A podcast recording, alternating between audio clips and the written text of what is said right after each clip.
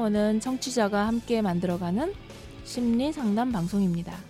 참나를 찾으러 함께 떠나볼까요? 참나원 시작합니다.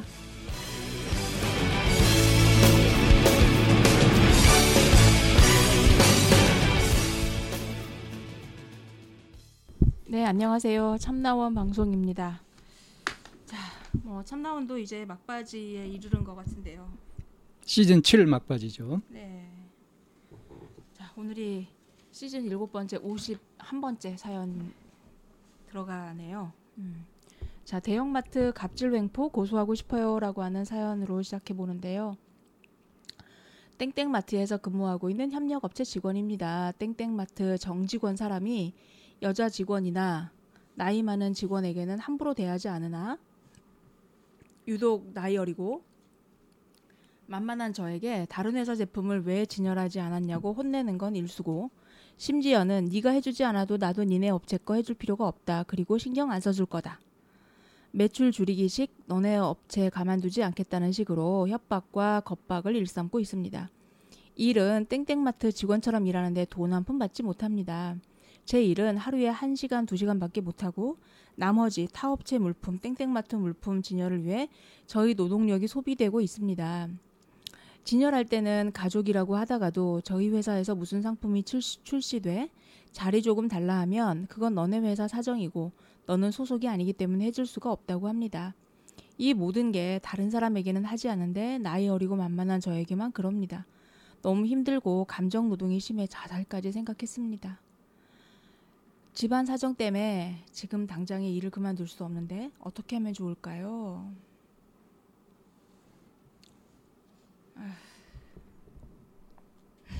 어떻게 하면 좋을까요? 어, 이럴 때좀 음, 하는 말이 있죠. 그것도 권력이라고. 완장질이죠. 네. 정말 어떻게 하면 좋을까요?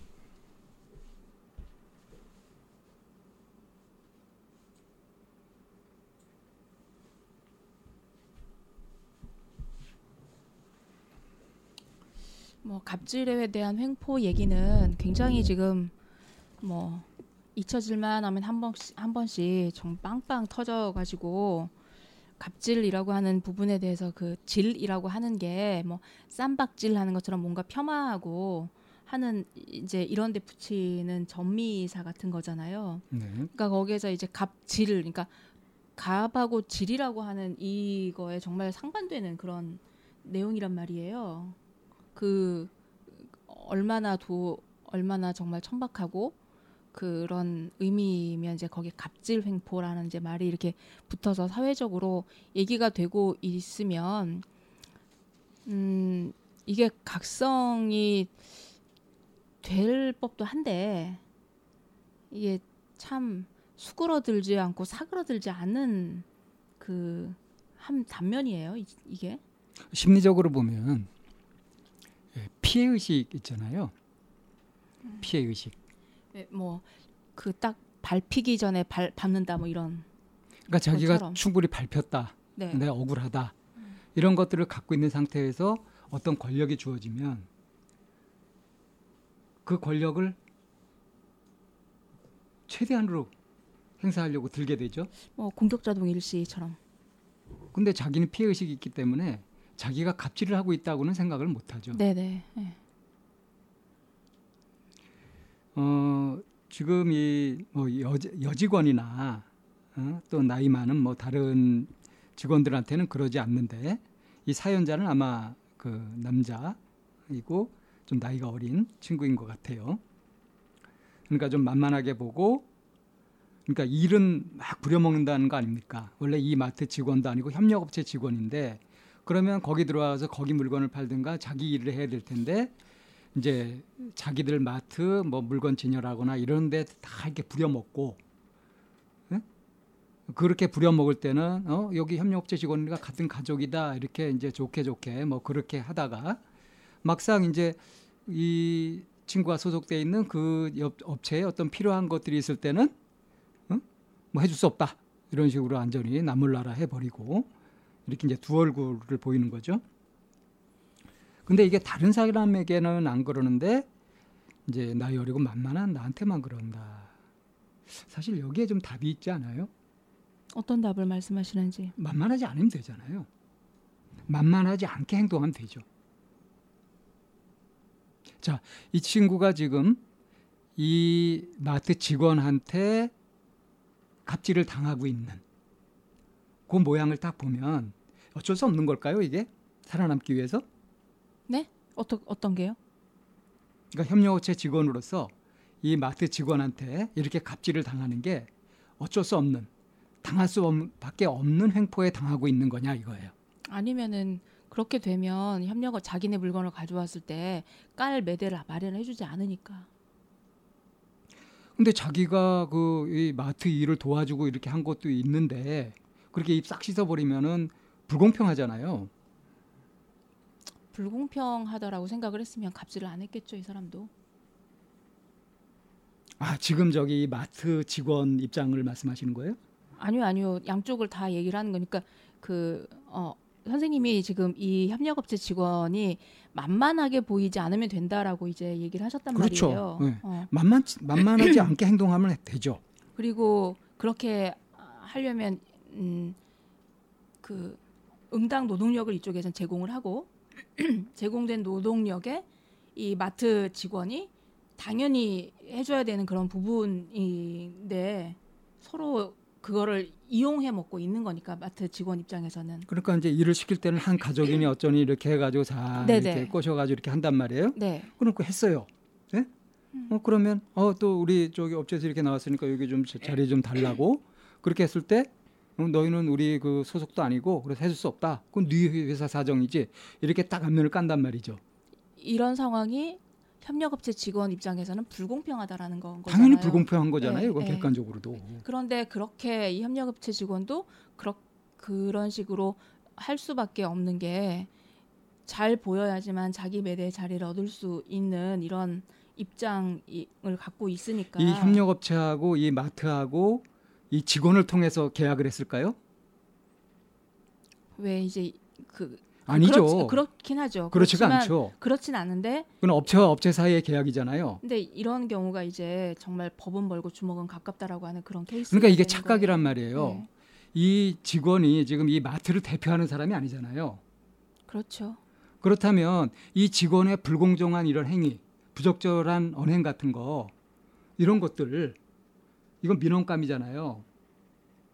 이건 당연히 문제 제기를 해야 되는 부분이에요. 어디에다 문제 제기를 하면 될까요? 아, 당연히 여기 어, 마트 지점장이나 이 사람보다 상사인 그, 그 그런 권한이 있는 사람 관리자한테 당연히 보고를 해야죠.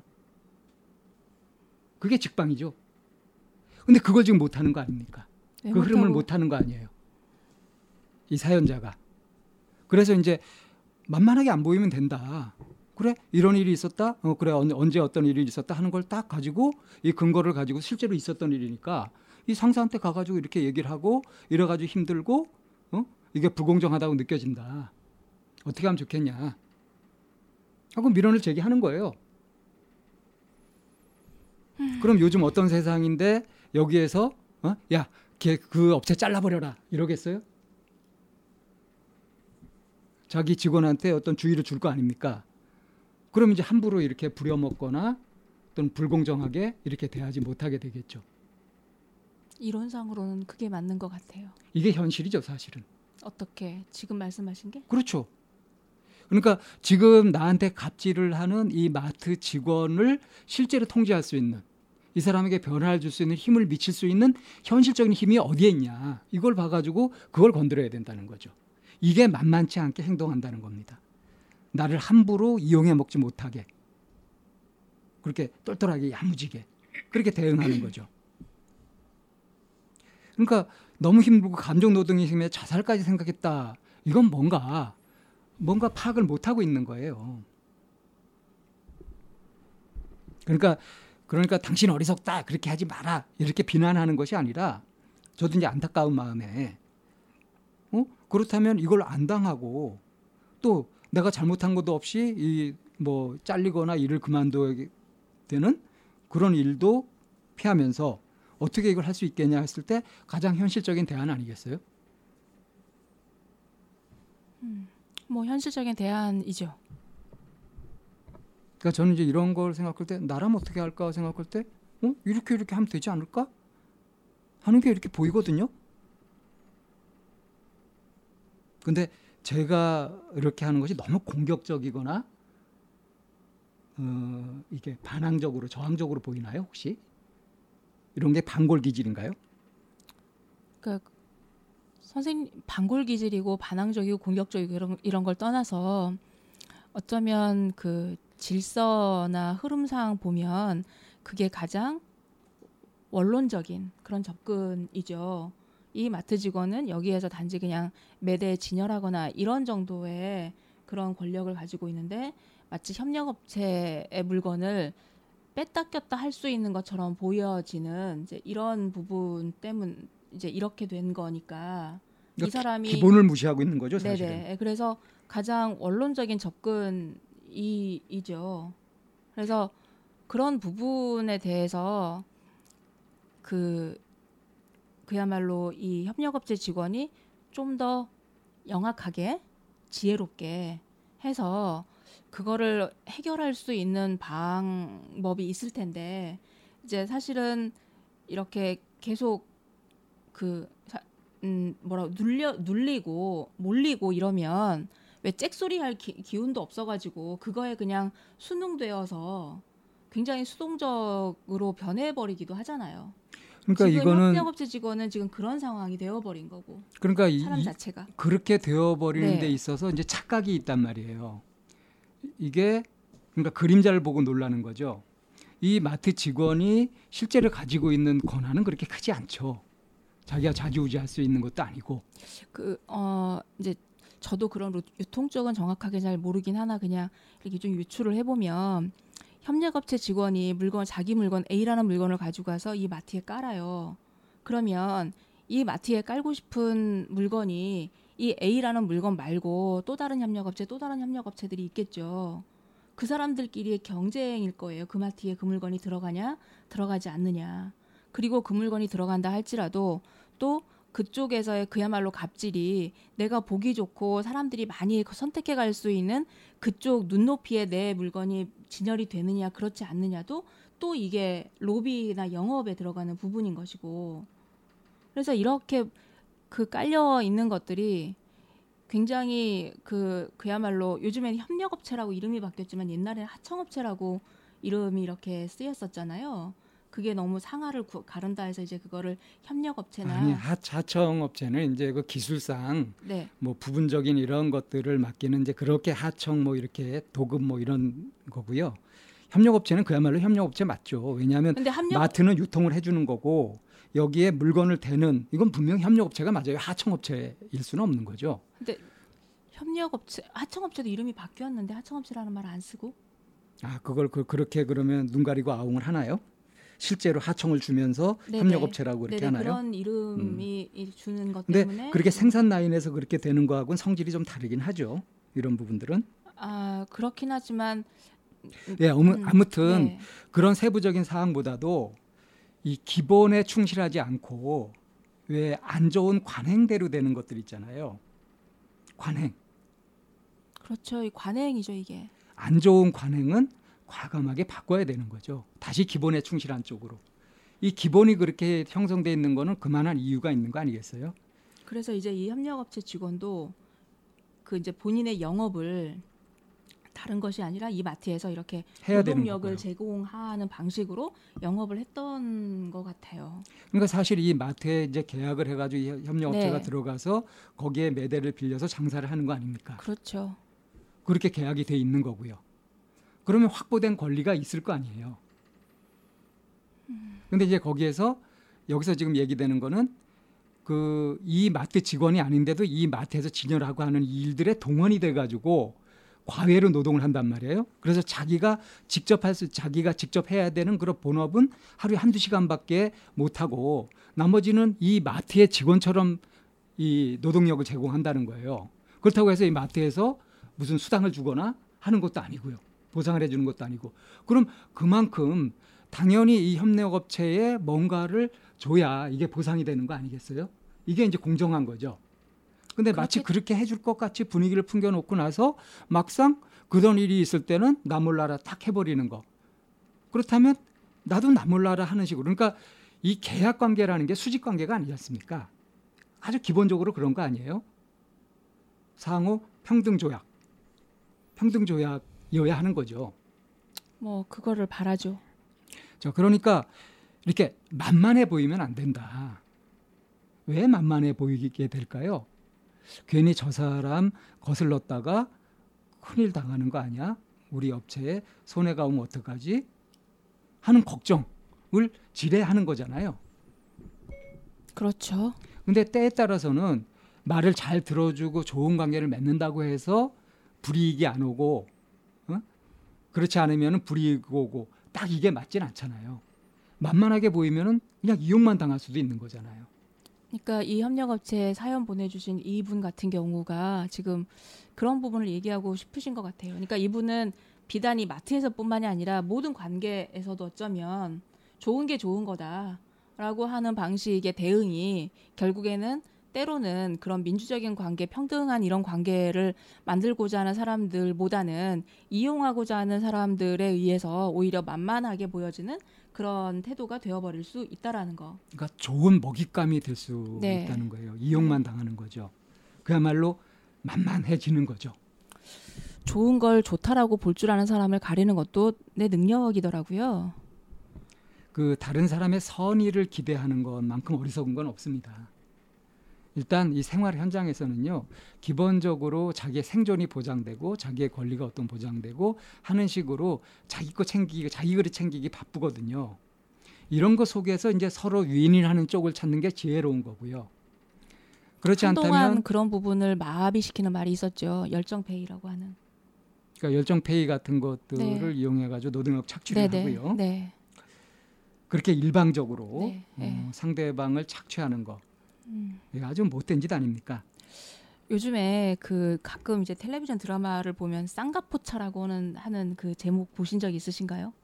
요즘 드라마 뭐 어디서 하는 것 같더라고요 네, 거기서 이제 그게 왜 쌍갑일까요?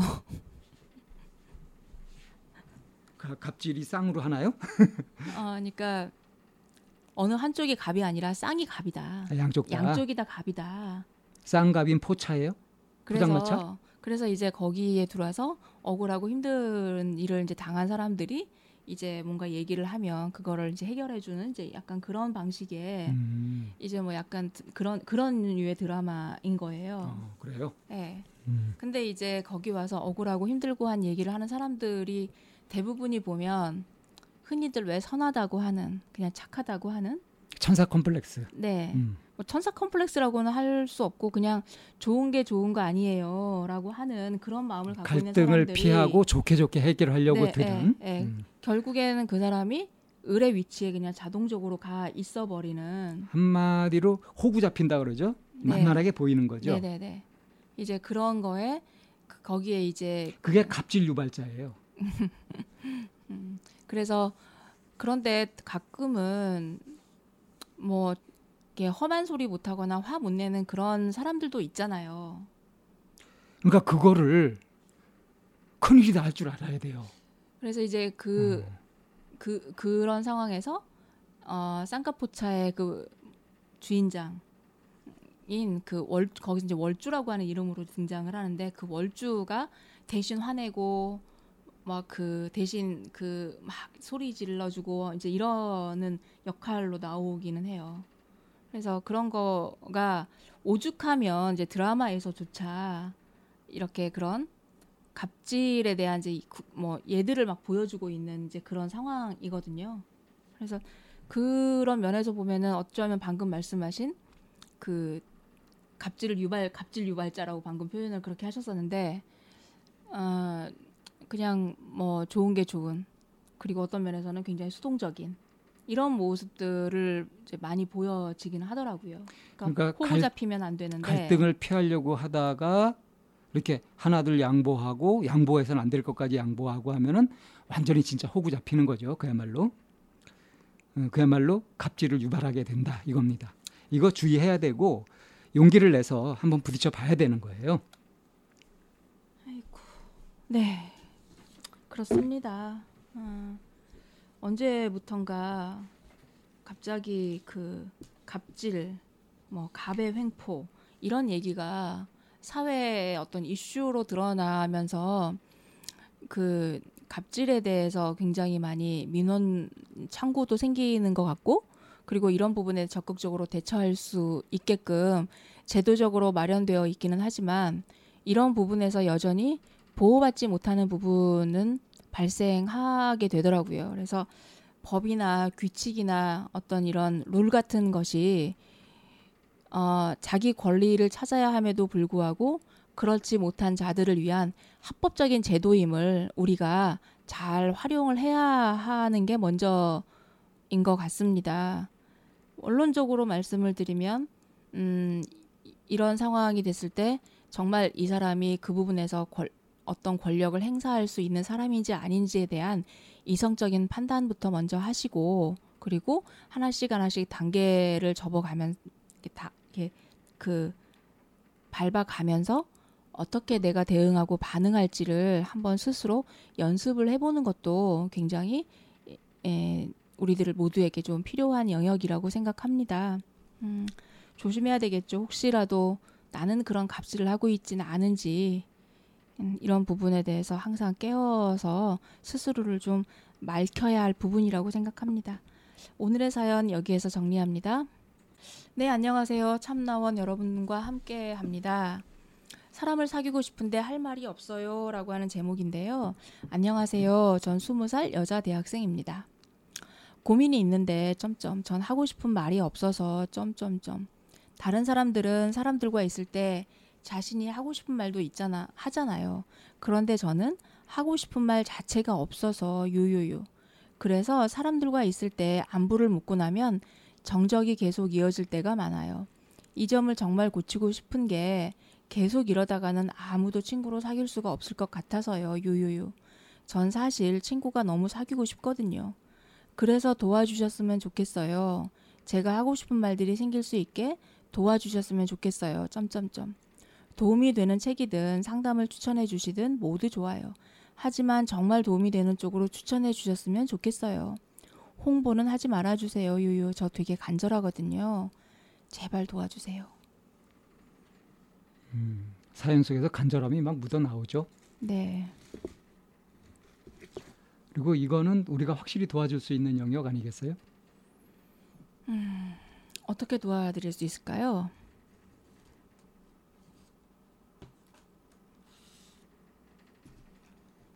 음, 확실히 도와주실 수 있다고 하셨으니까.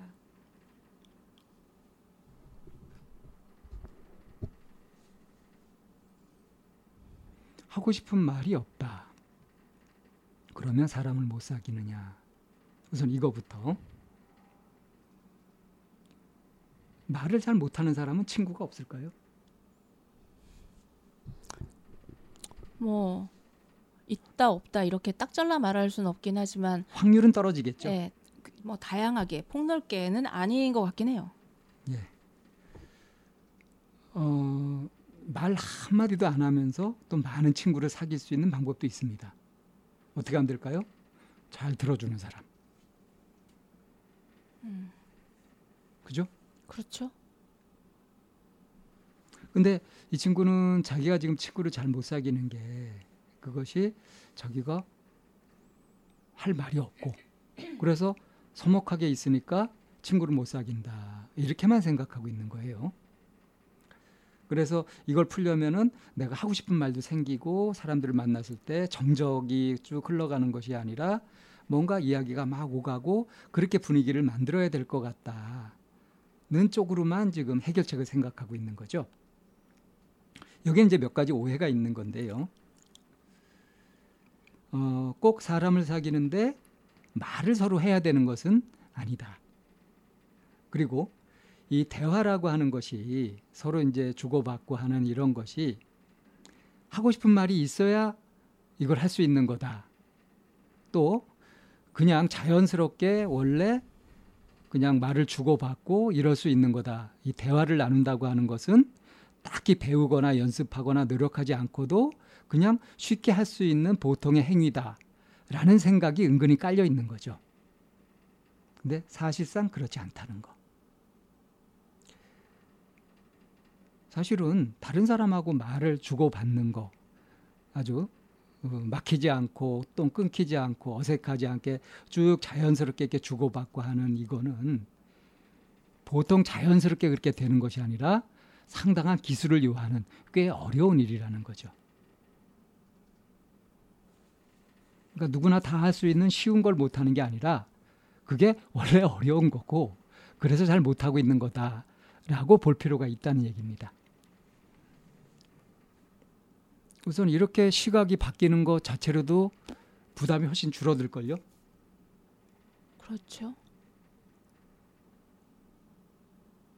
자, 우선 가장 큰 욕구는 뭐냐면 친구가 너무 사귀고 싶다.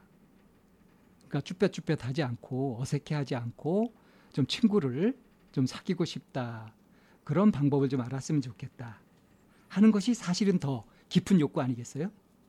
친구를 사귀고 싶다. 그렇죠. 음. 친구를 사귀는 법. 근데 지금 친구를 못 사귀는 게 내가 하고 싶은 말도 없고 말도 잘 못하고 이래서 그런 거 같으니까 어떻게 하고 싶은 말이 생겨가지고 자연스럽게 말을 할 수 있게 될 수 있을까요? 에서 이제 답을 찾으려고 하는 거죠. 그러니까 표현은 그걸로 되었지만 실제 욕구는 친구를 사귀고 싶은 거예요. 맞죠? 친구를 사귀고 싶은데 무엇이 이렇게 가로막을까요? 어쩌면 이분은 자기 자신에 대해서 이렇게 씌워놓은 그런 틀이 있잖아요. 난 하고 싶은 말이 없고, 그리고 말을 잘 못하고, 또 하고 싶은 말도 없고, 뭐 이런 이런. 그리고 음, 아마 스스로도 내가 말을 잘 못한다라고 이렇게 생각을 하고 계시는 이런 부분이 누군가가 친구를 만나게 되거나 얘기를 해야 되는 그런 자리가 딱 생겼을 때 자기 자신을 얼어붙게 만들어서 더 이렇게 정적을 만들어 버리는 음, 이런 상황이 반복이 될 거라는 생각이 좀 들어요. 그렇죠. 그러고 있는 거죠. 네, 악순환에 빠져 있죠. 네, 그러니까 어떤 악순환에 빠져 있는 거냐 할 때 지금 이쌤이 말씀하신 것처럼 그 사람들을 만나서 얘기를 주고받거나 할 때 얼어붙어 있을 거다 하는 거예요. 지나치게 굳어버리는 거, 긴장해 버리는 거. 그리고 대화는 대화가 어, 이, 이 하고 싶은 말들이 생길 수 있게 도와주셨으면 좋겠어. 하고 싶은 말들이 생길 수 있게 도와 도, 도와줄 수 있나요? 어, 왜 하고 싶은 말이 없냐? 저는 어떻게 그 이제 여기에 이제 사실 답글도 남겨놨는데 어떻게 얘기를 했냐면 그 한번 상식적으로 생각해 보죠. 어떨 때 막 말이 하고 싶고 막 그런가요? 누구한테 막 이 말을 하고 싶고 막 그런 게 어떨 때 그렇죠? 우선 자기가 관심이 있어야죠. 그렇죠. 관심이 있고 호감이 있고 그럴 때 야 이 좋은 거를 어? 저 사람하고 나누고 싶어. 그러면서 막 하고 싶어지잖아요. 또 자기가 뭔가 좋은 게 있을 때 그걸 알리고 싶기도 하고 그런 것들이 생기죠. 음, 그러니까 다소 좀 관심사가 있고 호감이 있고 그래야 하고 싶은 말이 생긴다. 이렇게 볼 수 있죠. 그래서 우선 어. 확인해 보고 싶은 게 뭐냐면 다른 사람의 얘기를 들을 때 그런 막 얘기가 오가는 그런 자리에서 어떤 마음으로 앉아 있는지 그게 궁금해요. 이 사연자는 아마도 아까 얘기한 것처럼 바짝 긴장해 가지고 얼어붙어 가지고 어? 스스로 그냥 혼자서 속을 끓이면서 그러고 막 속에서 전쟁을 하느라고 오가는 이야기를 제대로 듣지도 못하고 어떤 내용들을 흐름을 캐치하지도 못하고 하면서 혼자서 이렇게 소외된 듯한 그런 느낌을 그냥 꽂아놓은 보리자루처럼 그러고 있지 않을까 하는 모습이 그려지거든요. 네, 대화를 잘하는 사람은 보면 자기가 하고 싶은 말을 하는 게 아니라 그 대화의 흐름에 따라가면서 상대방의 관심사에 주파수를 맞추고 포커스를 맞추는 사람이에요. 흥미를 보이죠. 네, 관심을 가지고 흥미를 보입니다. 네. 그래서 상대방에게 질문을 하죠. 얘기가 나오는 그 내용들에 따라서. 그렇죠. 그런데 내가 하고 open mind라고 하잖아요. 내가 하고 싶은 말을 리, 리 있게 찾는다는 거는 아무도 사실은 내가 하고 싶은 말을 들어주려고 하는 사람 없어요. 공통 관심사가 아닌 다음에는 네. 내가 어디 가서 강연을 하는 거 아닌 다음에는 내가 그러니까 하고 이, 싶... 이 문제 의식 자체가 좀 방향이 잘못됐다는 얘기죠. 네네. 내 하고 싶은 말을 마음껏 하고 이래야 친구를 사귈 수 있다가 아닙니다. 그리고 하고 싶은 말들이 생길 수 있게 나 하고 싶은 말이 없는 게 아니라 하고 싶은 말을 못 찾고 있는 거죠.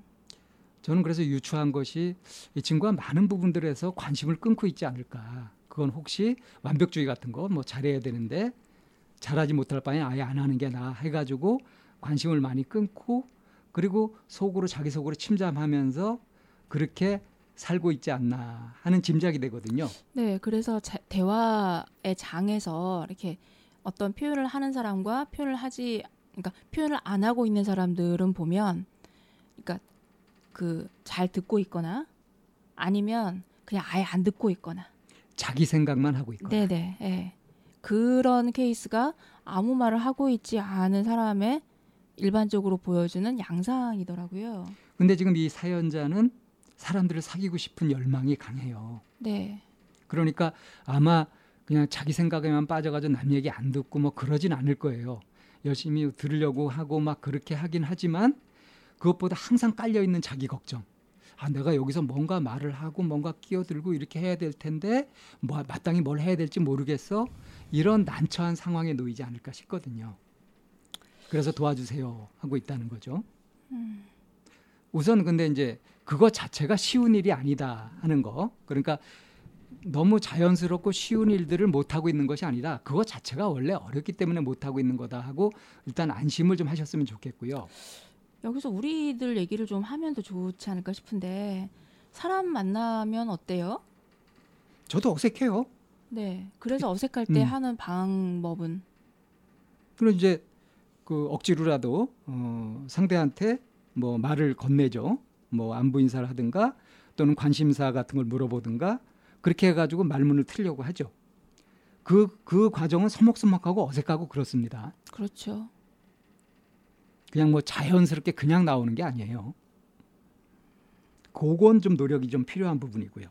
음. 그래서 이제 보통 이 접근하는 방식이 자기 개방 아니면 상대에 대한 관심 그 호기심으로 이제 접근을 하죠. 그렇게 자기. 개방이라고 하면 뭐 예를 들면 방송님 아 나는 바둑을 좋아하는데 혹시 바둑을 두시는지 뭐난 축구를 좋아 축구를 좋아하고 뭐 조이 축구에 가입해서 하고 있는데 그러니까 너무 무겁지 않은 네네, 주제, 네. 뭐 가볍게 그렇게, 얘기할 수 예, 있는. 자기 개방을 하면서 상대방에 대해 질문을 하거나 아니면 상대방에게 뭐 요즘에는 어떤 부분에 관심을 갖고 있는지 뭐 그래서 음. 공통 관심사를 발견하게 되면은 네. 예, 공통 관심사를 발견하게 되면 그 다음에 이제 자연스럽게 네. 되기가 쉽죠. 네네. 그런데 때로는 그렇게 자기 개방을 하거나 아니면 상대방에 대한 관심을 호기- 보이고. 보- 음. 호기심을 보여서 접근하는데도 불구하고 대답이 굉장히 짧은 사람이 있죠. 네 아니요로 딱 끝나버리는. 그 사람은 나 못지않게 낯가리는 사람이에요. 네. 나 못지않게 낯가리는 사람이니까 내가 노력을 하든지 아니면은 어, 굳이 그 사람과 노력할 필요는 없는 거죠. 그게 누가 말을 걸어오는 게 네. 불편할 수도 있어요. 네, 네, 네. 네. 그래서 그렇게 어 일단은 스스로 본인 스스로가 무거운 마음에서 좀 벗어나야지 되는 것 같아요.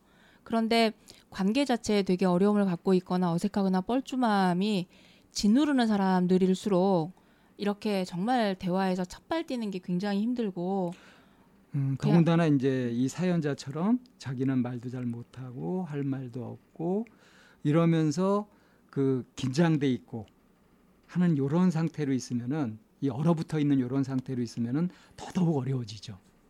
네, 그래서 이렇게 공통 관심사를 찾아서 부담 없는 대화부터 꺼내 보라 하는 얘기도 이해하거나 이걸 해보기가 굉장히 어려울 거예요.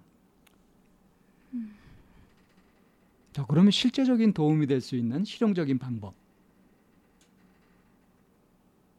뭐가 있을까요?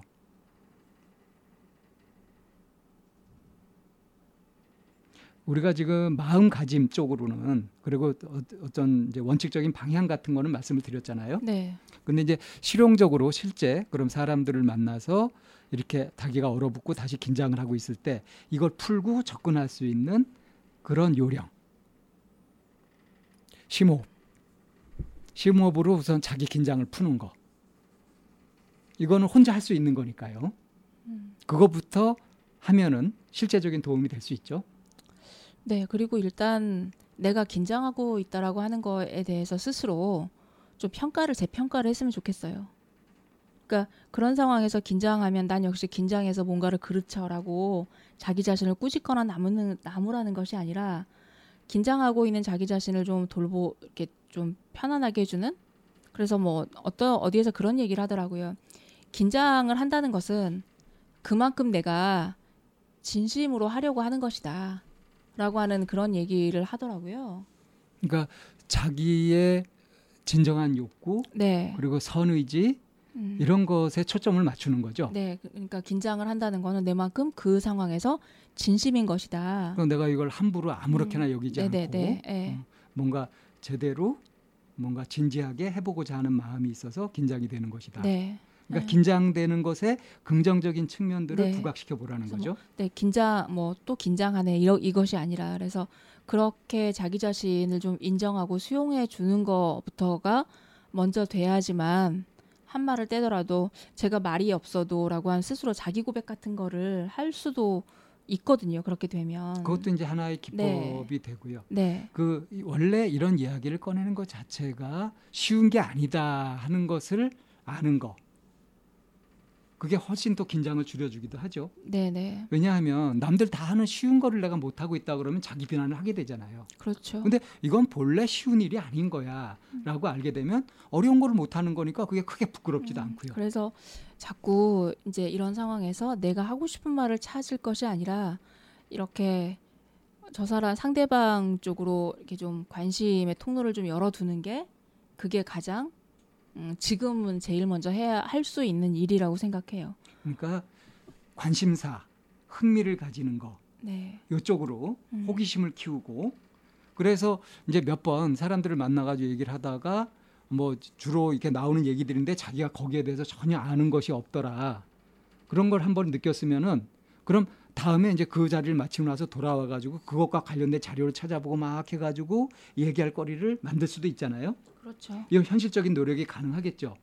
이런 노력이 좀 쌓이다가 어느 순간에 자기가 노력했던 어떤 부분들, 정보를 모아뒀던 그런 얘기들이 나오게 되면 자기도 자연스럽게 끼일 수 있게 되고 그렇죠. 그럼 그 자리에서 또 멋들어지게 뭔가 설명을 한다든가 대화를 주도할 수도 있는 그런 신나는 경험도 할 수 있게 되지 않겠어요?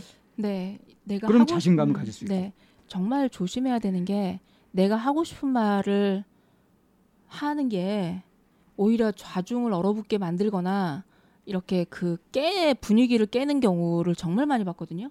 TMT라 그러죠. 투머치 토커. 네, 너무 말 많은 사람. 네, 다 싫어하죠. 네. 그러니까 정말 그거는 내가 하고 싶은 말을 한다라고 하는 게 이게 내 마음을 들여다보고 그 자기 감정에 대한 얘기를 하는 거랑 정말 하고 싶으면 또 다른 말을 하는 거랑 이건 구별을 정말 잘해야 되는 영역이라고 생각해요. 그러니까 아주 쉽게 생각하면 그럼 어느 정도 수준이 지나치지 않게 말을 하는 거냐라고 했을 때 아주 단순한 방법이 있어요. 예를 들어서 다섯 명이 모여서 얘기를 하고 있다. 그러면 5분의 1 얘기하면 그게 딱 보통인 거죠. 그렇죠. 무난하고 적절한 양이라고 할 수 있는 거죠. 내가 관심사이고 그래서 내가 할 말이 많다 하더라도 다섯 명이 모였다. 그런데 5분의 2 이상 한다 그러면 그건 이제 투머치 토커가 되는 거예요. 그럴 때는 좀 절제해 가면서 오히려 할 말도 아껴 가면서 다른 사람들이 반응을 할 수 있도록 하는 것들을 그런 시간들을 많이 주는 게 훨씬 좋습니다.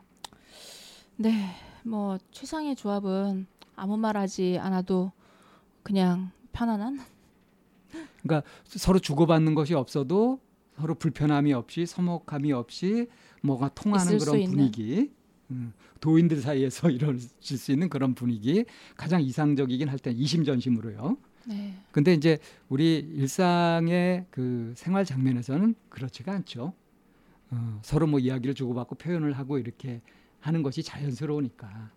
그래서 너무 말이 없어도 그렇고 또 너무 말이 많아도 그렇고. 그래서 말을 잘하는 것이 사람을 사귀는데 보탬이 된다? 그건 아니다. 오히려 말을 잘 듣는 거. 어, 그 상대방한테 얼마만큼 반응을 제대로 할 수 있느냐. 그러니까 잘 듣고 적절한 반응을 하는 거. 이것이 오히려 사람 사귀는 데 더 필요한 기술이고 마음가짐이라는 거죠. 오히려 이 사연자는 내가 다른 사람들의 말에 어떻게 반응하고 어떻게 대응하고 있는지 잘 대응하고 잘 반응한지 적절하게 하고 있는지 이거에 대한 자기 성찰부터 좀 시작해 보면 네. 좋을 것 같아요. 그래서 관심사를 좀 늘려가면서 네. 그러면서 필요한 부분들에 대한 네. 혼자 뭐 연구도 하고 자료 수집도 하고 네. 그렇게 해두다 보면은 어떤 순간에 기회가 와서 충분히 시원스럽게 하고 싶은 말을 마음껏 할 수 있는 기회도 생길 거라는 거죠. 네, 그런 것 같아요. 대화를 잘하는 사람을 이렇게 쭉 되돌이켜서 살펴보면 내가 어떤 말을 하거나 그럴 때 적절하게 서로 반응하고 대응하는 이런 사람들이 대화를 잘하는 사람이지 자기 말만 많이 하는 사람들이 그러니까 하고 싶은 말만 하는 사람이랑은 별로 안 만나고 싶거든요. 그러니까 말을 많이 하는데 사람들한테 와닿는 건 거의 없는 네. 건질 만한 얘기가 거의 없는 네. 거는 이건 그 말들은 거의 쓰레기와 가까운 거고요. 네네. 말이 거의 없는데 한두 마디 탁 꺼내는 것이 이제 사람들한테 공감을 팍 주고 히트를 친단 말이에요. 네네. 이게 진짜 말 잘하는 적절하게 거죠. 잘 대응하는 이런 사람들이 정말 대화를 잘하는 사람이죠. 예. 자 정리해 주시겠어요? 네, 뭐 할 말이 없지는 않, 않, 않을 거지 않죠. 할 말이 너무 많은데 어떤 말부터 먼저 해야 할지를 모른다라고 하는 게 우선은 이 사연자 같은 경우에 적절한 표현일 거란 생각이 들고요. 그리고 말을 많이 하, 그러니까 대화를 그럼 어떻게 잘 풀어나갈 거냐. 정보가 있어야지 그것도 이렇게 우리가 뜨개질을 하려면 실을 풀어가면서 뜨는 것처럼 뭔가 가지고 정보가 있어야지만 대화가 되는 건데 대화는 그 장에서 일어나고 있는 그런 얘기들을 가지고 내가 상대방에게 얼마만큼 진지한 관심을 보이고 있는지가 이제 대화의 첫 걸음이라고 할 수가 있고 그리고 대화 그런 장이나 사람을 만나면 내가 긴장하고 있다. 라고 하면 그 긴장한 자기 자신에 대해서 나는 얼마만큼 수용하고 인정하고 있는지 긴장하고 있는 그 순간만큼은 내가 진심을 다하고 있는 거야 라고 하는 자기 자신에 대한 수용과 인정이 일어날 때 비로소 또 그 부분에 대한 얘기도 어, 함께 풀어나갈 수 있는 영역이라고 생각합니다. 대화를 잘 하고 친구를 만들고 싶은데 잘 못한다고 하는 거 그거는 잘하는 사람이 따로 있는 것이 아니라 그 자체가 굉장히 고난이도의 기술이다. 라고 하는 점부터 시작을 한다면 출발선이 좀 달라질 거라는 얘기입니다. 자, 오늘의 사연 여기서 정리합니다. 네, 안녕하세요. 어, 참나원 여러분과 함께하고 있습니다. 아빠가 딴 여자한테 마음이 가는 것 같아요. 라고 하는 제목인데요. 간절해요. 점점점. 위로가 담긴 답변 해 주시면 감사하겠습니다. 오늘 아침이죠. 한 30분 전? 까지도 엄마랑 아빠가 말다툼을 하고 계셨어요. 제목 보고 대충 짐작이 가시겠지만 자다 깨보니 싸우고 계시더라고요. 간략하게 말씀드리자면 아빠가 엄마한테 인정을 받지 못한다는 둥 집에 있으면 축 처지고 자기를 서포트해주는 사람이 없다는 거예요. 근데 저희 아빠가 표현도 잘 안 하시고 요즘 들어 저와 마주친 적이 없었거든요. 시간이 안 맞아서. 그래서 아무튼 집에 오면 자꾸 돈 벌어 와라 이런 말만 하니까 속상했나 봐요. 기댈 것도 없고 하니까 그래서 어쩌다가 아빠가 할아버지 댁에 가셨을 때 어떤 한 여자가 지나가는데 그 여자랑 친구가 되기로 하셔서 연락처를 주고 받으셨다는 겁니다. 그러다 그 여자분이 아빠를 인정을 해주고 지금 이렇게 잘 하는 게 많은데 왜 그런 직장에서 일하냐며 나랑 같이 일을 하지 않을래? 해서 사업을 하시겠다는 거예요. 점점점. 투잡을 뛰겠다는 거죠. 그럼 저희 엄마는 당연히 그 여자는 남편이 있고 심지어 손자까지 있는데 마음이 불편하시고 아빠가 또 자기가 다른 자기가 아닌 다른 여자한테 기대려고 하니까 속상하신 거겠죠. 아빠는 자기가 이제 늙어가는데 자기가 원하는 거 하면서 살지 않았으니 이번엔 해보겠다는 겁니다. 자기 마음대로 자기 마음 가는 대로. 그래서 저희 엄마랑 아빠는 그 여자분의 남편과 그 여자와 얘기를 하시러 갔습니다. 엄마는 그 여자분의 남편께 그쪽 아내와 내 남편이 어찌하다 친구로 만나서 둘이 사업을 하려고 한다. 그러니까 나중에 오해하지 말라 이런 말을 하려고 간다는 거예요. 그래서 일단 지금은 집에 저 혼자 있는 상태예요. 어떻게 해야 할까요? 정말 저희 아빠가 인정을 받고 싶은 상태에서 그 여자분이 나타나니까 마음이 변한 걸까요? 전 아직 16살입니다. 아직 공부도 해야 하는 나이고 엄마 아빠의 지지가 없으면 잘 하지도 못할 거고요. 점점점. 돈 문제도 그렇고요. 저는 이 상황에서 어떡할까요? 많이 불안한가 봐요. 음, 중3이든 고1이든 됐을 텐데 네. 한참 막 공부에 집중해야 될 나이에 이런 가정사로 고민을 하게 되면 참 많이 불안하죠. 근데 이게 우리는 이제 성인이다 보니까 이 아빠 엄마가 이런 이제 갈등 다툼 이렇게 하는 걸 보니까 이게 그닥 그렇게 심각해 보이진 않죠. 네. 그리고 이렇게 같이 이렇게 뭐 찾아가고 이렇게 한다는 걸 보면은 현실적으로 해결하려는 능력 이성도 갖추신 분들이고요. 음, 네. 다만 이제 두 분 사이에 있는 음, 서로 그러니까 아빠가 엄마한테 갖고 있는 불만 왜 나를 인정 안 하고 나한테 맨날 잔소리만 해야 되냐 내가 인정 못 받아가지고 어? 기운이 안 난다 하는 식의 불평 네. 이제 요, 이것은 좀 어떻게 조정이 되었으면 좋겠다 싶은 부분이긴 한데 뭐 많은 가정 많은 부부들이 이런 불만들을 갖고 살고 있잖아요. 뭐 서로가 어느 한쪽을 인정해 주냐, 인정해 주지 않냐 뭐 이런 부분에 대한 얘기들 말씀이신 거죠? 예, 아주 지혜롭지 않은 다음에는 이런 문제들 한두 가지씩은 갖고 이제 서로 살아가고 있는 게 이제 보통인데 이것이 16살짜리 학생의 눈에는 이해가 안 되는 거죠. 그리고 굉장히 심각하게 여겨지고요. 이러다 두 분이 헤어지고 그러면 나는 누구랑 살아야 되지부터 하는 그것부터 시작해 가지고 나한테 부모님의 도움이 절실한데 어? 어떻게 해야 되나 하는 이제 걱정까지 지금 막 그렇게 하고 있는 것 같아요.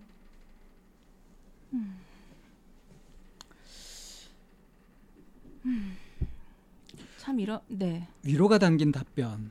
이 친구한테 위로가 되는 거는 어떤 것이 위로가 될까요? 어, 아마 이제 여기에서 뒷부분에 엄마 아빠의 지지가 없으면 잘 하지도 못할 거고요. 돈 문제도 그렇고요. 이제 이렇게 나왔어요. 어, 이제 자기가 홀- 혼자 떨어져서 독립해야 될것 음? 같은 그렇게 이제 몰리는 거죠. 네. 아마 형제가 없나 봐요. 그래서 그런가 보죠. 네. 음. 이때 형제가 있으면 서로 좀 위안이 될까요? 아무래도 그런 부분은 음. 의논할 대상이 네네네. 있으니까. 네. 근데 지금 누구하고 의논도 할 수도 없고요. 음. 이 친구가 정말 불안해하는 게 뭘까요? 처음에 이제 많이 불안한가 봐요. 이제 이랬단 말이에요. 네. 어, 우선 이제 부모님이 서로 이렇게 이해하고 화목하게 힘을 합치고 하는 그런 분위기가 아니라는 거. 이게 이제 근본적인 불안 요소가 되죠. 내가 있는 곳이 안전하지 않은 거예요. 언제 깨질지 모르는. 내가 있는 곳이 안전하지 않다. 그리고 눈앞에서 엄마 아빠가 이제 싸울 때 사실은 어떻게 해야 될지 잘 모르는 거잖아요. 누구 편을 들을 수도 없고. 네. 음. 이게 보통 있는 것처럼 이제 뭐 아빠 쪽에서 제- 일방적으로 폭력적이라든가 그럴 경우는 아빠한테 적개심을 갖고 엄마한테 연민을 갖고 이런 식으로 탁 갈리잖아요, 마음이. 네, 네. 근데 지금 이거는 보면은 이 아빠 입장이 이해되는 것도 있고 엄마 입장도 이해되면서 어느 쪽도 편을 들을 수 없는 어정쩡한 그런 상태인 거죠. 네. 누구 잘못이다 이렇게 할 수도 없고 근데 화목하진 않고 갈등은 있고 혼란스러운 거죠. 그리고 여기 이제 그쪽 아내와 내 남편이 어찌하다 뭐 이제 이런 얘기 있잖아요. 네. 나중에 오해하지 말라 이런 말을 하려고 간다는 거라고 얘기를 하면 이 부모님들 이 이제 엄마 쪽이나 아빠 쪽의 부모님의 성향이 왜 때로는 부모 입장에서 그렇잖아요. 모든 일을 자식이 다 알아야 되는 것도 아니고 음, 그렇다고 다 몰라야 되는 것도 아니지만 부모 영역에서 해결해야 되는 얘기가 있고 이게 자식에게 그 얘기가 들어가도 되는 얘기가 있고 그렇지 않은 얘기들이 있는데 그런 영역에 대한 분리가 좀 안 되고 있는 것 같거든요. 그러니까 이거 이게 이제 TMI, 투머치 인포메이션 어, 네. 아이한테 불필요한 정보까지 준 거다. 저는 그렇게 생각하는 선생님 어떠세요? 글쎄요 이렇게까지 다 개방하고 하는 걸로 봐가지고는 네, 이 평상시에 이 사연자의 아빠 엄마가 네. 할 얘기 안 할 얘기 딸한테 다 하는 것 같아요. 이렇게 그거를 그냥 가족이라고 하는 테두리 안에서 다 공유하는 게 좋, 그러니까 좋다 나쁘다가 아니라 공유하는 것과 그렇지 않은 영역. 뭐 일장일단이 있죠. 네. 그런데 지금 이 아이는 그런 걸 다 공유했을 때 그거를 소화해내거나 그거를 삭힐 수 있는 능력이 지금 없는 것 같거든요. 그러니까 이게 또 지금 이런 상황 속에서 네. 어, 난 아직 16살이고 공부도 해야 되는 날이고 지지가 어? 이 도움도 필요한데 어? 그 도움 못 받으면 난 잘하지 못할 거고 돈 문제도 그렇고 지금 어, 독립할 수 없는 그런 상황인데 독립해야 될 것 같아요라는 식의 생각을 하는 걸 보면 평상시에 이 아빠나 엄마가 아, 이 사연자한테 어? 너도 뭐 언제까지는 독립하고 뭐 어때야 된다 하는 얘기를 하지 않았을까 싶기도 해요. 그러니까 이게 뭐 일반화 시킬 수는 없지만 그리고 이게 이제 이 가정이 가정에서 이 아이가 외동이라고 하는 그런 음, 설정을 두고 봤을 때 음. 외동이들이 갖고 있는 그 양극화 현상이라는 생각이 좀 들거든요. 그러니까 어 부모가 이 외동이에게 그냥 이렇게 약간 친구처럼 이렇게 동일선상에서 모든 거를 이렇게 하, 하는 그런 경우와 음. 그럼에도 불구하고 어 나에게는 의지, 믿고 의지할 사람이 이 부모님밖에 없다라고 하는 굉장히 약한 존재와 음. 이런 그 그런 묘한 그 온탕냉탕 같은 음. 이런 모순 관계죠, 그야말로. 네네네 이런 부분에 좀 많이 놓여져 있는 경우를 참 많이 보거든요. 그래서 가끔 외동이들이 굉장히 어른스럽다가도 굉장히 또 아기 같은 이런 면들을 볼 때 좀 이게 부모님들이 어떤 선에서는 이렇게 본인의 선에서 정리해야 될 것과 그리고 오픈해서 함께 고민해야 될 영역에 대한 이런 분리 분리가 좀 잘 안 되고 있는 경우를 좀 볼 때가 있거든요. 그러니까 자녀가 이제 성장해가는 과정에서 그 충분히 컸는데 그걸 모르고서 어린아이 취급을 해가지고 그래서 갈등이 생기기도 하고요. 네, 반대로 아직, 아직, 준비가 안 네. 됐는데 어른 취급을 어른 취급하면서 독립해라 하는 식으로 해서 에너지를 만다버리는 네네네, 네, 이런 이제 또 양극단의 네네, 부적절한 네네. 네. 그런 관계가 형성되는 경우들이 있잖아요. 네. 그래서 사실은 이제 여기서 이 친구 16살이란 말이에요.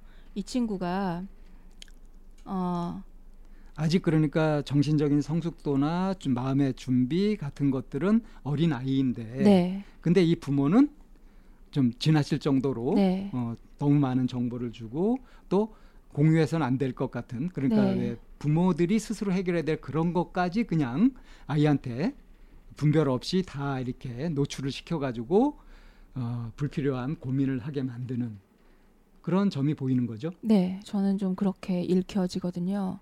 그래서 그 뭐 아빠가 그 여성분과 뭐 그렇게 일을 꾸려서 아, 엄마하고 불화가 있는지 하는 이 부분은 사실은 이 친구가 개입할 필요가 없는 영역이라고 생각하거든요. 네, 이 친구가 어찌 할 수 있는 영역이 아니죠. 네, 네. 네. 이거는 아빠 엄마가 네. 그리고 그 당사자들이 해결해야 될 문제인 거죠. 네. 그래서 제가 답글도 그렇게 썼어요. 음, 음. 그러면 이 사연자가 어떤 부분에 주목을 하고 어떤 노력을 하면 될까요? 저는 이 상황에서 어떻게 할까요? 라고 했으니까요. 어떻게 하면 될까요?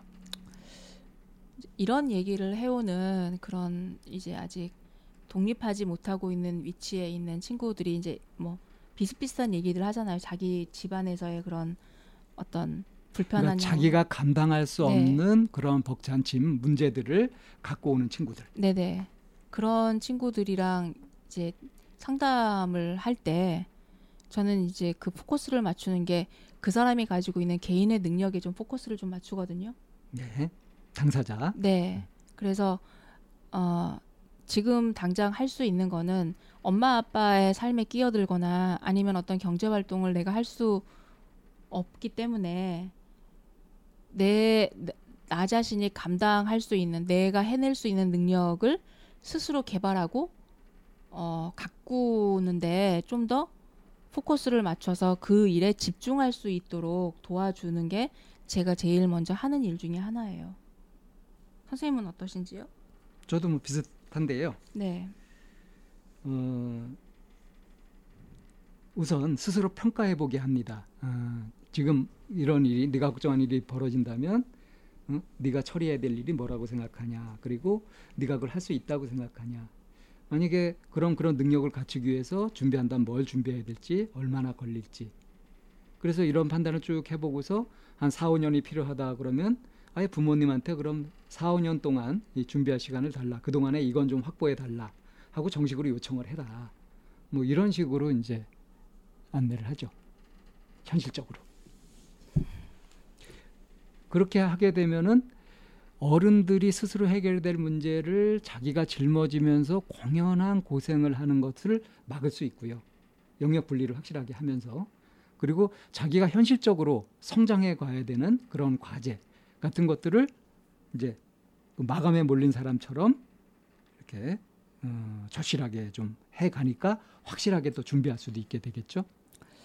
그러니까 네. 상황적인 위기를 좋은 기회로 활용할 수 있도록 이제 그렇게 안내를 하는 편이죠. 그래서 그야말로 현재 위치가 어디 있는지를 정확하게 좀 좌표를 찍는 거. 내가 할 수 있는 것과 할수 네. 없는 것. 예. 그게 우선이라고 생각을 해요.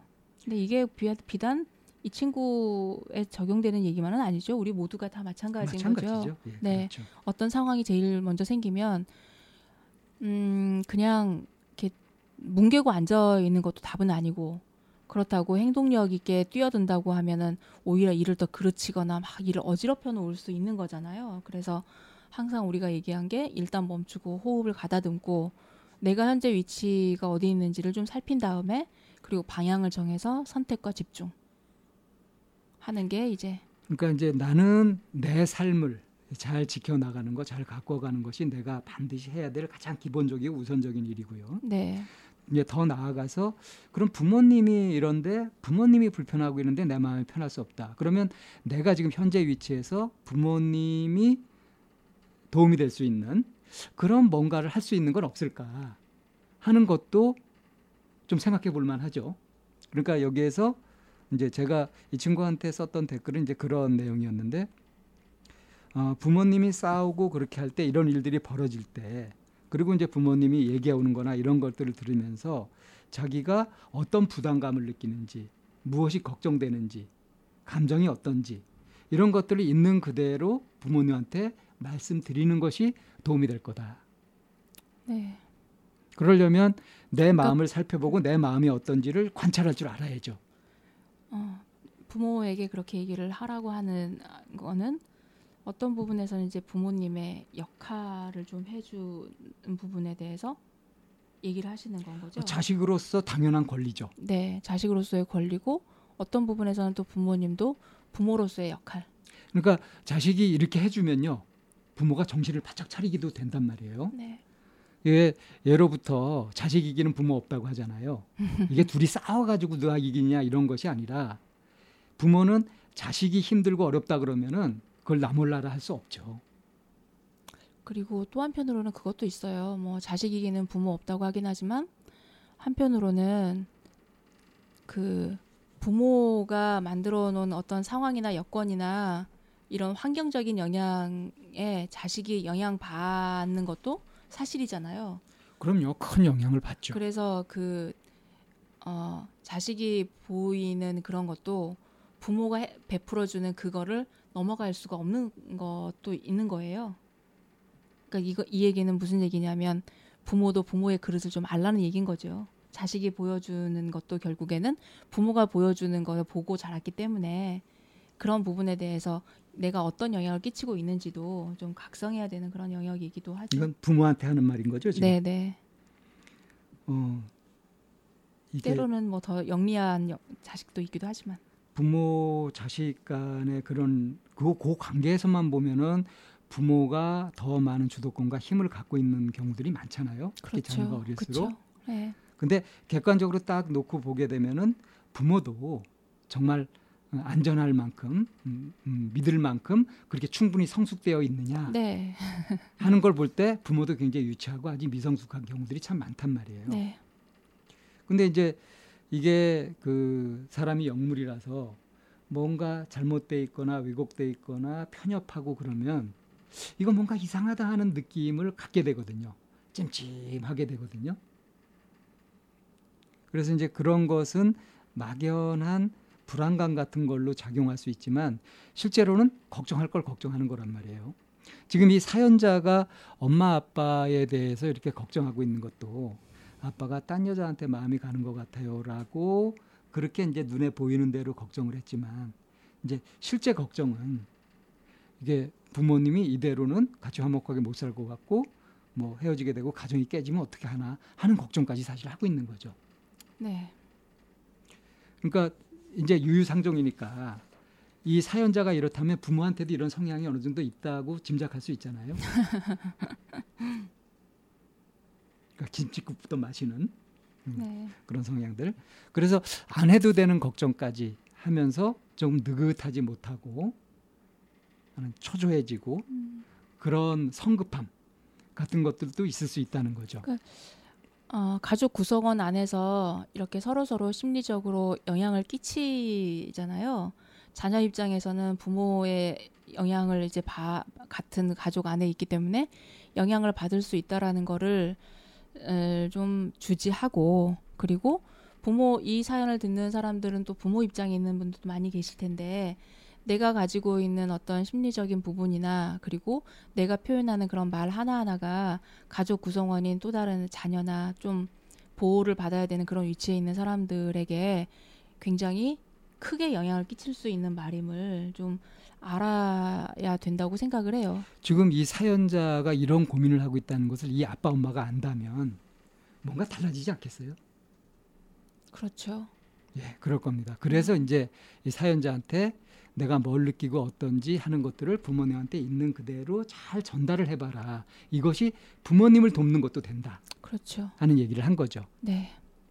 그럼 생각해 보세요. 네, 내가 하고 있는 이런 것들이 우리 자녀들한테 어떤 영향을 미치는지 정말 있는 그대로 안다면 계속 그렇게 할지 당연히 자연스럽게 좋은 방향으로 개선이 되지 않겠어요?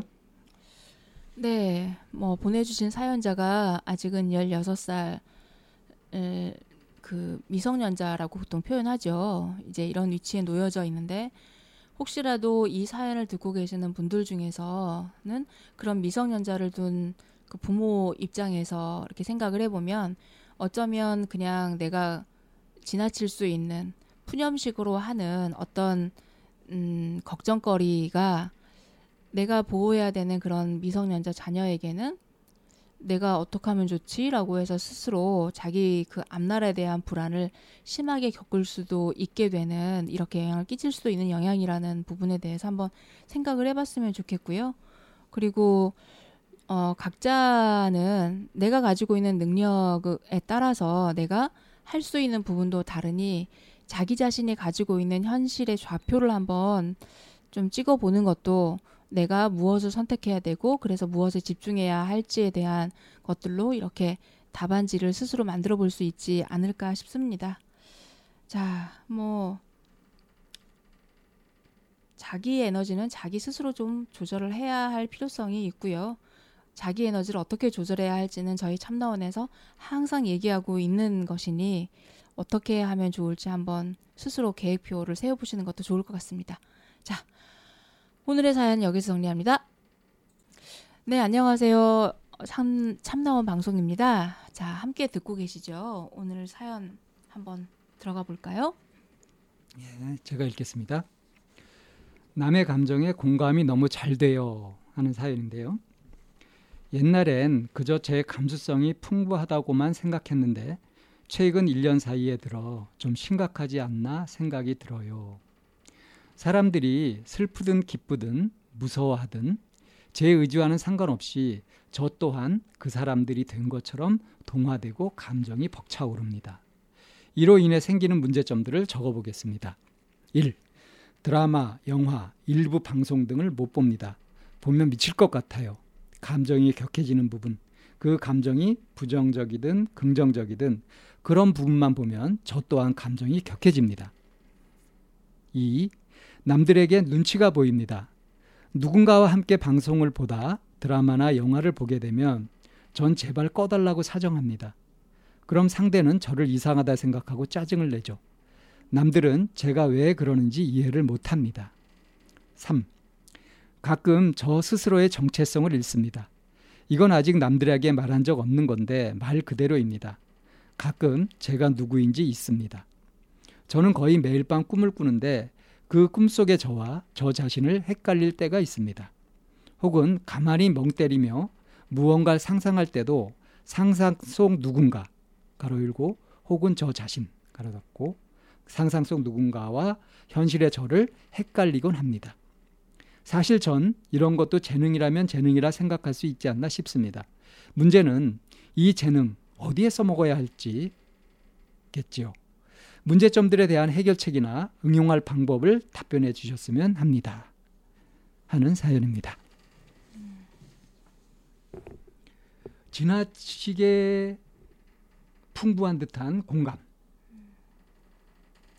어, 감수성이 너무 풍부한 것 같다 하는 것이 한편으로는 재능이 될 수도 있는데 이걸 어떻게 쓸 수 있을지 잘 쓸 수 있는 방법들을 궁금해하고 있어요.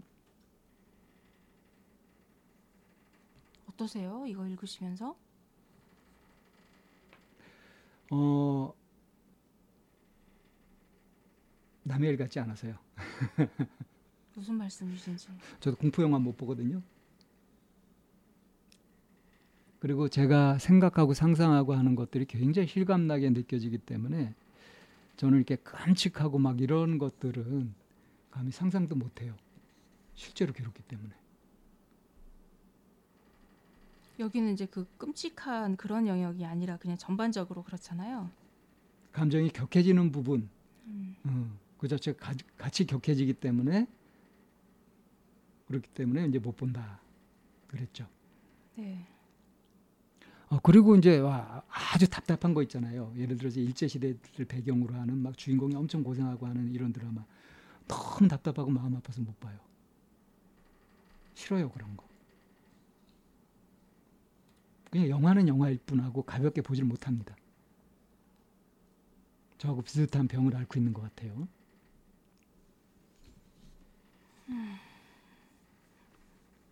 그래서 공감이 너무 잘 되고 본인과 비슷한 병을 앓고 있는 것 같아요. 그러면 이제 뭐 해결책이나 응용할 방법에 대해서 답변해 달래요. 제가 이 친구한테 호흡 명상을 권했어요.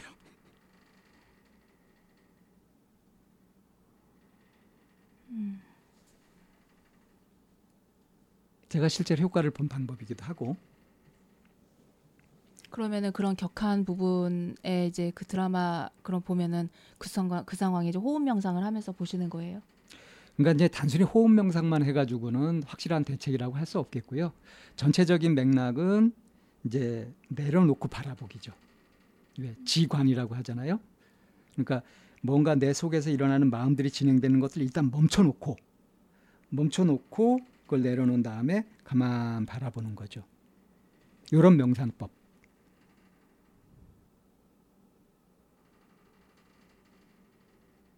여기 세 번째 가끔 스스로 정체 자기가 누군지 있는데요. 네. 이게 이제 부정적으로 확 가게 되면은 뭐 조현법까지 갈 수도 있어요. 망상이나 뭐 환각 한청까지도 막 연결될 수도 있습니다. 이게 심각해지면. 음. 근데 사실은 정체성을 잃습니다라고 하는데 명확한 정체성을 가지고 나는 누구다 이렇게 딱 가는 것도 그것이 바람직한 거냐 하면 꼭 그렇지도 않아요. 너무 경직된 너무 뚜렷한 경계를 갖고 있으면은 유연성이 부족해 가지고 타인하고 개방 소통 같은 것에 심각한 제한을 가질 수도 있거든요. 그러면 이제 세 번째까지도 본인하고 비슷하다고 그렇게 생각하시는 거예요? 예, 뭐 음, 저도 음, 아직까지 저 자신의 정체성이 딱 이렇다라고 명확하게 알지 못합니다. 대충 알고 있는 건 뭐냐면은 내가 천사부터 악마에게 이르기까지 신부터 짐승에 이르기까지 아주 다양한 스펙트럼을 갖고 있는 그런 존재다 정도로 지금 생각하고 있죠. 그러니까 내가 누구냐 하는 것을 하나로 정해야 된다 하는 것은 벗어났어요. 그러다 보니까 다양한 내 모습을 받아들이고 인정할 수 있게 되니까 이거를 장점으로 쓸 수 있는 상담을 하는데 공감 능력이라든가 또는 타인을 이해한다든가 하는 쪽으로 쓸 수 있게 되었죠. 그러니까 이제 재능으로 쓸 수 있게 되는 거죠. 오히려 유연하게. 그러면 여기에서 이제 이분이 재능이라면 재능이라고 예, 얘기를 그렇죠. 했잖아요. 동의합니다. 음. 그럼 이분에게 지금 무슨 우리가 할 말을 해줄 수 있는 거죠? 어, 본인에 대해서 굉장히 그 잘 알고 있단 말이에요. 어떤 건 볼 수 있고 어떤 걸 못 보는지, 못 보는 거는 왜 못 보는지, 예. 그 상황에서 자기 감정이 어떻게 흘러가는지, 그리고 심지어 이제 그 정체성을 잃는다고 했는데 그 부분조차도 어쩌면 음, 우리가 어떤 한 상에 매일 수 있다. 그래서 음. 오히려 이렇게 생각하고 있는 이렇게 하고 있는 것 자체가 오히려 공부를 하거나 이런 데 훨씬 바람직한 것이다. 까지 얘기를 하다, 하, 하고 본인이 재능이면 재능이라 생각할 수 있다라고 또 얘기했는데 예, 거기까지도 생각을 한 거죠. 네. 이게 다 이제 능력들인데 문제는 지금 이 사연자가 암묵적으로 갖고 있는 기준이 암묵적으로 갖고 있는 기준이 뭐냐면은 상식이란 말이에요. 그러니까 어? 영화는 영화로 볼 수 있어야지. 응? 그리고 자기 스스로 정체성이 헷갈리면 어떻게? 그리고 남들도 심하게 보는 보는 거 아니잖아. 이런 식의 지극히 상식적으로 건강하다고 하는 그걸 기준으로 해서 자기 자신을 보면서 내가 이상한 거 아닌가 하는 의심을 갖고 있는 거죠. 여기서 구체적인 드라마나 영화가 하나 예, 예를 들어서 이러면 나오면 좋겠어요. 모든 영화가 다 그러는 건 아닐 텐데 그리고 모든 영화나 드라마는 그 안에 그 클라이막스라는 게 있어서 그런 요소들이 반드시 등장하잖아요. 그러니까 전체적인 맥락을 보면은 이제 이렇게 빠져들지 않을 텐데 그래서 만약에 이제 이 친구를 이제 상담을 한다고 한다면 특히 이제 어느 영역에 이렇게 빠져들게 되는지 하면서 빠져들게 되는 패턴을 있을 것 같아요. 예, 그런 것이 있을 겁니다. 그거는 이제 음. 자기가 아직 해결하지 못한 어떤 성장 과제나 이런 것과 연관이 될 거고요. 음. 그래서 이제 그런 부분들을 조금 이제 교정한다고 할까요? 그렇게 하게 되면은 진짜 이제 제대로 된 재능으로 활용할 수 있도록 그렇게 훈련이 되는 거죠. 의외로 이런 그 심각하거나 이런 영화 못 봐서 로맨틱 코미디 같은 것만 보는 그런 사람들도 의외로 꽤 많아요. 그러면 그런 사람들은 감정이 그런 쪽에 가면 힘드니까 이런 걸 보고 있, 다 이렇게 그냥 해야 될까요? 만약에 그게 그냥 취향의 문제로 끝난다면은 네. 그건 하나의 취향이다 이럴 수 있는데 네, 그런 삶의 자세가 실제로 우리가 살면서 겪게 되는 뭐 이렇게 오르막길도 있고 내리막길도 있고 그렇잖아요. 네, 잘 풀려나갈 때가 있는가 하면 막 하는 일마다 안 풀리고 막 고비에 네, 닥치게 되는 그런 경우들도 있는데 역경을 만났을 때 그럴 때 힘을 못 쓴다든가 아니면 자기한테 좋은 일이 생길 때 그걸 충분히 즐기지 못한다든가 하는 거는 손해잖아요. 그렇죠. 그렇다면 이거는 현실적인 문제로 보고서 네. 어떤 대안책을 마련해야 되는 거죠. 그러니까 어떤 영역에서 그걸 못하고 있는 부분이 있다고 한다면 그게 그래도 괜찮은가 해서 그냥 그걸 감수하면서 살든지 아니면 아 그건 좀 곤란하다. 난 이걸 극복하고 싶다라고 한다면 이제 그걸 문제 삼아서 뭔가 연구를 해가지고 음, 대안을 찾아보는 거죠. 자 지금 이 사연자한테 필요한 대안. 그러니까 이건 현실적인 불편함이잖아요 사실은 그러니까 같이 이렇게 뭐 방송을 보고 뭐 이렇게 하다가 어저 저 꺼달라고 이렇게 할 정도 같으면 민폐를 끼치는 것이기도 하고요. 그렇죠. 아니면은 이제 그 순간에 어울리지 못하고 자기는 자- 그 자리를 피해야 되잖아요. 이런 불편함이 있는 거죠. 네, 네.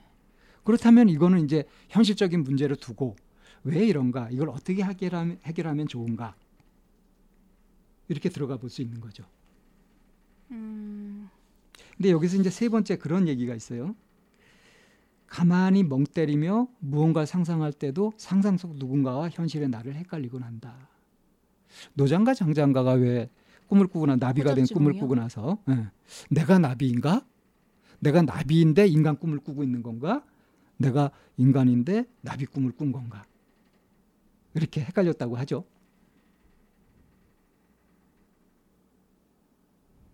네. 이 쌤은 어떠세요? 뭐가요? 이, 이 사연이요? 아니면 지금 방금 그 얘기요? 방금 이 얘기요. 유명한 얘기잖아요. 네. 그 생각은 항상 하면서 사는 것 같은데요. 결론은 안 내리고요. 알고 싶어요. 결론 결, 결론을 내리는 게 어느 지점에서 결론에 맞닿을지 잘 모르겠지만 알고 싶긴 해요. 저는 두 가지의 가능성을 다 염두에 두고 삽니다. 내가 실제로는 나비인데 인간 꿈을 꾸고 있는 것을 염두에 두고 그 가정하에 지금의 삶이 어떠한가 보기도 하고요. 그냥 나비 꿈을 꾼 거다 이렇게 보기도 하고요. 어떨 때 그렇게 생각하고 어떨 때 그렇게 생각하는데요. 그러니까 두 가지 경우를 다 염두에 두고요. 그리고 어느 한쪽으로 결론을 안 내린다는 거죠. 때에 따라서는 나한테 주어진 역할이나 내가 하고 있는 이런 것에 아주 집중해야 될 때가 있잖아요. 그럴 때는 내가 인간이고 나비 꿈을 꾼 거야. 이것이 유용하고요. 그런 말씀하시면 하실 때 보면 내가 누구랑 얘기하고 있지라는 생각이 좀 들어갔고요. 헷갈려요 좀. 정체가 헷갈리죠. 네. 근데 가만 깊이 살펴보면 그래요.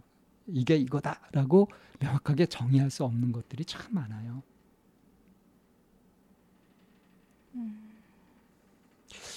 이렇게 저는- 얘기를 하면 이제 굉장히 헷갈릴 수 있잖아요. 저는 지금 이 사연을 이제 들으면서 보- 선생님은 이제 본인 같다 이- 이제 이런 얘기를 해- 하셨었단 말이에요.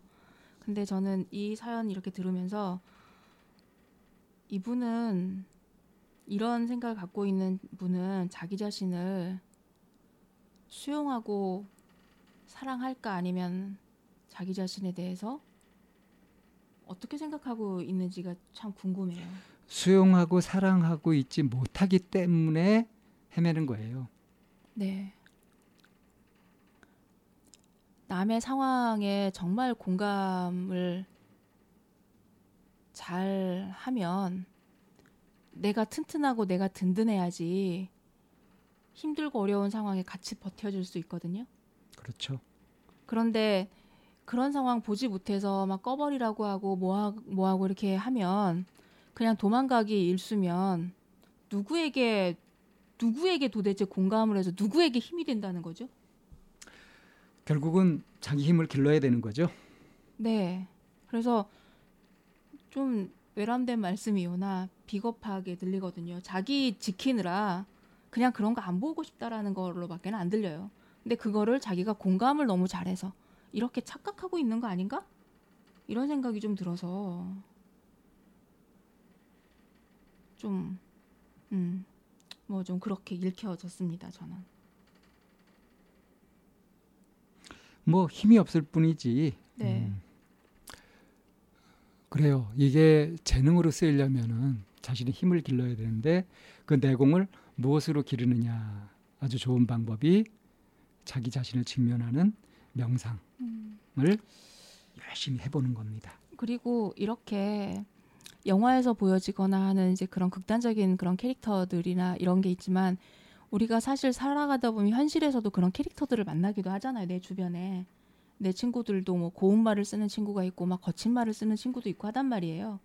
그러면 거칠고 힘들다고 그 사람들은 잘라내고 그러면 내가 설 자리는 정말 좁아지고 내 세계가 너무 작아지고 있지 않을까. 좀 이런 우려가 돼요. 이렇게 누군가 방송을 보다가 꺼달라고 하면 그거하고 대척점에 있는 또 다른 사람 입장에서는 그 사람하고 말을 섞고 싶거나 이 관계를 유지하고 싶지 않을 것 같거든요. 그러면 자꾸 이게 주변에 사람들이 짜- 좁아지면은 누가 남을지. 그러니까 그 아주 지극히 폭력성을 싫어해가지고 예, 조금이라도 거친 것 을 불편해하고 그걸 피하려고 하는 사람은 어떤 성격을 갖게 될까요? 아주 고집스러워.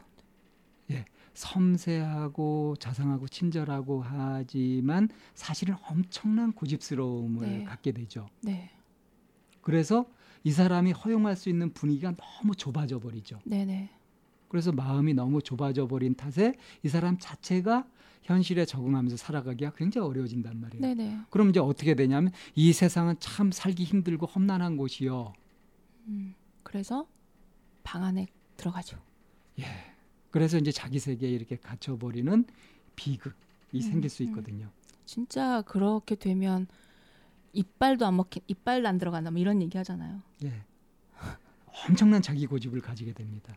그럼 그러면. 이 사람이 자기 고집을 깨고 이 세상과 소통하면서 더 넓은 마음을 가지고 살아갈 수 있도록 할 수 있는 거는 뭘까요? 이 사람의 그 섬세한 폭력을 싫어하는 그런 마음 이거 자체는 문제가 아니잖아요. 그렇죠. 이때 해야 될 것이 그 똘레랑스라고 했던가요? 네, 똘레랑스 관용. 예, 관용이라고 하는 거. 나와 다른 것을 인정하는 거. 그 훈련을 해야죠. 네. 예, 받아들이는 거. 음. 그러니까 나라고 하는 부분, 내가 허용할 수 있는 부분을 좁게, 좁은 문으로만 계속 닫아둘 것이 아니라 이걸 오히려 넓히는 거. 음. 그래서 마음을 비워두고 넓히고 하는 훈련을 통해 가지고 자기 힘을 길러가는 것이 현실적으로 필요한 거죠. 네. 공감이 너무 잘 되는 거는 그만큼 깊게 받아들인다라고 하는 영역인데 이게 정말 그냥 그냥 아프기만 하면 아프고 싶지 않으니까 차단하고 싶거든요. 그러니까 쉽게 얘기하면 공감이 잘 되는데 내가 힘이 없으면 그건 괴로움 덩어리가 네, 되는 거고요. 맞아요. 음, 내가 힘이 있으면 공감이 잘 되는 것만큼 내가 뭔가 할 수 있는 그렇죠. 것들이 많아지는 거죠. 네. 이럴 때 이제 재능, 그러니까 재능을 재능으로 쓰려면은 그걸 뒷받칠 만한 힘을 길러야 된다. 음. 자, 좀 도움이 되셨을지 모르겠네요. 네, 남의 감정에 공감이 너무 잘 돼요. 어, 공감을 전혀 못하고 있는 것보다는 오히려 그 소통할 수 있는 거리가 많아지기는 하지만 결국에는 음, 어떤 부분에서 내가 나를 해칠 수도 있단 말이에요. 그래서 이런 부분에 대해서 자기 자신을 어떻게 좀 튼튼하게 만들면서 그리고 공감이 된 만큼 이 부분을 함께 공유하려면 버틸 수 있어야지 공유되는데 이 어떻게 내가 힘을 길러가고 어떻게 그 내가 버틸 수 있을지 이 부분에 대한 공부를 좀 하신다면 어느 누구보다 굉장히 큰 도움이 되고 힘이 될 수 있는 그런 그러니까 대상이 될 거라고 생각합니다. 편한 것만 자꾸 찾다 보면 그 성향 때문에 굉장히 불편한 게 많아지잖아요. 그렇죠. 근데 역으로 불편함을 감수하려고 막 하다 보면은 그래서 기꺼이 막 불편함에 몸을 던지고 막 그걸 직면하다 보면은 많은 부분들이 편해진단 말이죠. 그렇죠. 이게 그야말로 역설인데 아주 이걸 잘 표현하는 말이 생즉사 사즉생. 살려고 하면 죽을 것이요. 죽으려고 하면 살 것이다. 이렇게 표현이 되죠. 극단적인 표현이지만. 근데 이게 삶의 진실이라는 거죠. 그래서 자기 자신이 갖고 있는 이 뛰어난 공감, 감수성, 공감 능력 이런 것들을 제대로 능력으로 사용하려면 오히려 강인해지는 이 내적으로 힘을 기르는 그리고 그 방향은 마음을 좁게 쓰는 것이 아니라 많은 다양한 것들을 품을 수 있는 그러면서도 내가 그, 그 복닥거리지 않고 그걸 버거워하지 않고 능히 편안할 수 있는 네. 그런 쪽의 노력을 계속하는 거죠.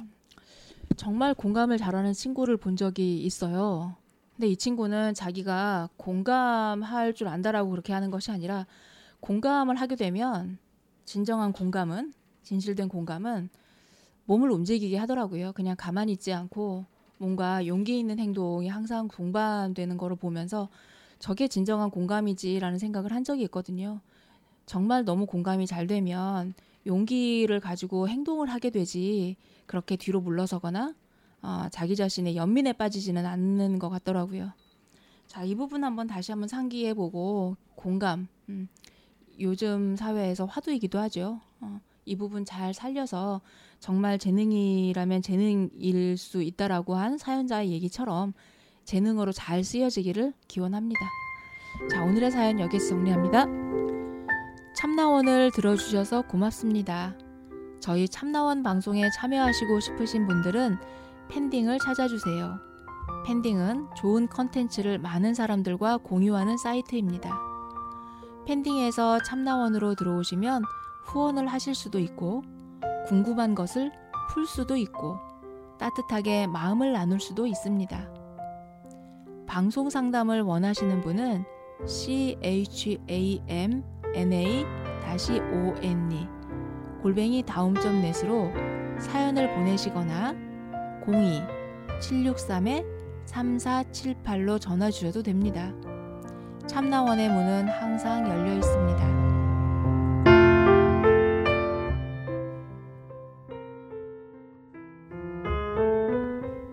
그동안 참나원 시즌 7을 들어주신 청취자분들한테 감사를 드립니다.